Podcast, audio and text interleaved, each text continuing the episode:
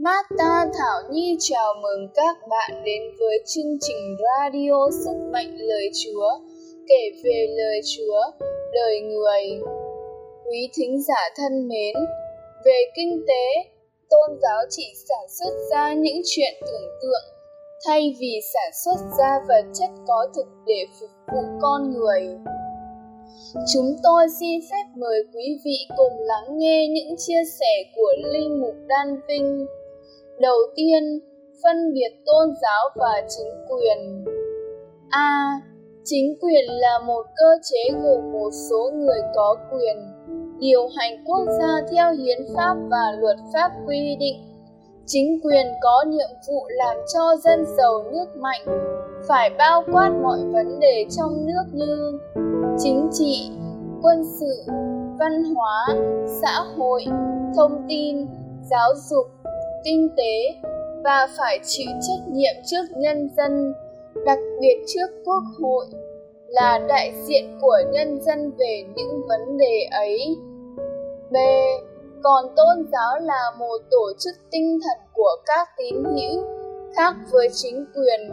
Các nhà lãnh đạo tôn giáo có nhiệm vụ hướng dẫn các tín hữu chu toàn bổn phận đối với Thiên Chúa và tha nhân, làm cho gia đình và xã hội một ngày an bình hạnh phúc hơn.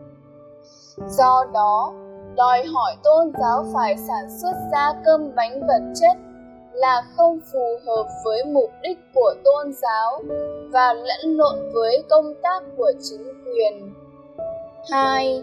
Những đóng góp của tôn giáo về kinh tế Tuy không có nhiệm vụ trực tiếp sản xuất kinh tế để làm ra cơm bánh tiền bạc, vật chất cho dân chúng như chính quyền, nhưng tôn giáo cũng có phần nào trách nhiệm trong việc kiến tạo một cuộc sống tươi đẹp hơn cho các tín hữu của mình nên cũng đã góp phần trong lĩnh vực này cách gián tiếp như sau.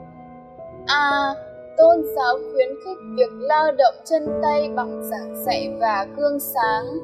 Đức giêsu mẫu gương tuyệt hảo của người kitô hữu cũng đã chia sẻ thân phận của một người lao động. Trong suốt thời gian 30 năm ẩn dật tại Nazareth sinh ra trong hoàn cảnh nghèo khó, sống như một người nghèo và chịu chết trên cây thập tự không một manh áo che thân như một người nghèo nhất.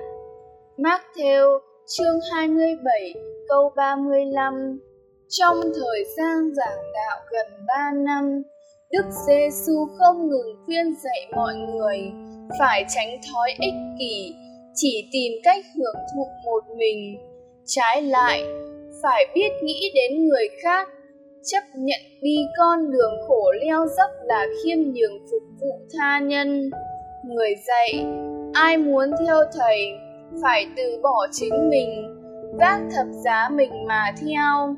Mát theo chương 16 câu 24 Anh em muốn người ta làm gì cho mình thì cũng phải làm cho người ta như vậy. Luca, chương 6 câu 31 Ai muốn làm lớn giữa anh em thì phải làm người phục vụ anh em và ai muốn làm đầu anh em, thì phải làm đầy tớ anh em. Matthew chương 20 câu 26 đến câu 27 Đức Giêsu cũng mời gọi những người lao động trải lưới theo làm môn đệ của người, như người đã kêu gọi các môn đệ đầu tiên. Các anh hãy theo tôi tôi sẽ làm cho các anh thành những kẻ lưới người như lưới cá.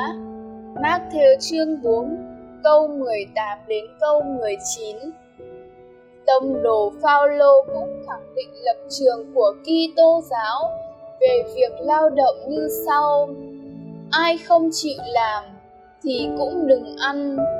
Chính ngài cũng nêu gương lao động, dù bận rộn với bao công việc truyền giáo nhưng ngài vẫn dành ra thời giờ làm việc dệt vải để mưu sinh không dám cậy nhờ hoàn toàn vào sự trợ giúp vật chất của các tín hữu. Dù ngài có quyền làm như thế Ngoài ra, trong giáo hội cũng có nhiều dòng tu coi trọng công việc lao động. Theo châm ngôn như sau ora et labora cầu nguyện và làm việc b tôn giáo đã cộng tác trong việc xây dựng một xã hội trật tự an ninh là điều kiện cần để mọi người an tâm sản xuất. Hoàng đế napoleon người pháp sinh năm 1769, mất năm 1821, đã cả quyết về giá trị tôn giáo trong việc duy trì an ninh, trật tự xã hội như sau. Một dân tộc khôn tôn giáo phải được cai trị bằng súng đạn, nhà tù và bạo lực.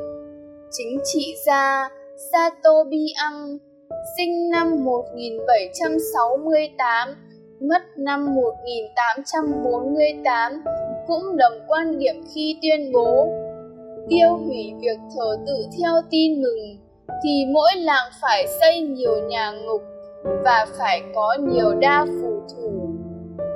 Tóm lại, về lĩnh vực kinh tế, tuy tôn giáo không trực tiếp sản xuất làm ra của cải vật chất như cơm bánh, quần áo, đồ dùng vì không phải nhiệm vụ chính, nhưng tôn giáo cũng đã gián tiếp đóng góp công sức trong việc tạo lập một xã hội ấm no hạnh phúc. Chính nhờ lời giảng dạy và gương lành của các vị mục tử và tu sĩ nam nữ mà xã hội đã nên tốt đẹp hơn, con người bớt làm điều xấu hơn cũng nhờ giáo lý về sự công bình bác ái của Đức Giêsu mà hòa bình giữa các quốc gia trên thế giới cũng đã được duy trì. Tất cả những điều ấy là điều kiện cần để xã hội có thể phát triển kinh tế. Phút hồi tâm một Lời Chúa Sau đó, Đức Giêsu và các môn đệ đến thành Ca Phác Na Um. Khi về tới nhà, Đức Giêsu hỏi các ông: Dọc đường, anh em đã bàn tán điều gì vậy? Các ông làm thinh, vì khi đi đường, các ông đã cãi nhau xem ai là người lớn hơn cả. Rồi Đức Giêsu ngồi xuống, gọi nhóm 12 lại mà nói: ai muốn làm người đứng đầu thì phải làm người dốt hết và làm người phục vụ mọi người. Marco chương 9 câu 33 đến câu 35 2.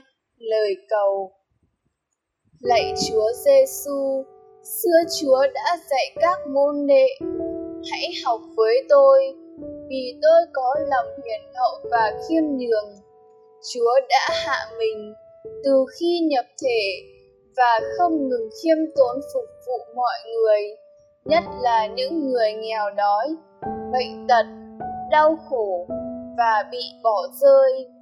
Cuối cùng, Chúa còn nêu gương khiêm hạ bằng việc quỳ xuống, rửa chân cho các môn đệ để dạy bài học khiêm nhường, yêu thương, phục vụ cho các ông. Xin cho chúng con hôm nay biết luôn tự hạ quan tâm phục vụ người bên cạnh. Nhờ đó nhiều người sẽ nhận biết chúa tin theo chúa và cùng hợp tác với chúng con xây dựng trời mới, đất mới, tốt đẹp hơn, công bình và nhân ái hơn amen cảm ơn quý vị và các bạn đã lắng nghe với chương trình radio sức mạnh lời Chúa. Xin Thiên Chúa chúc lành cho quý vị và gia đình.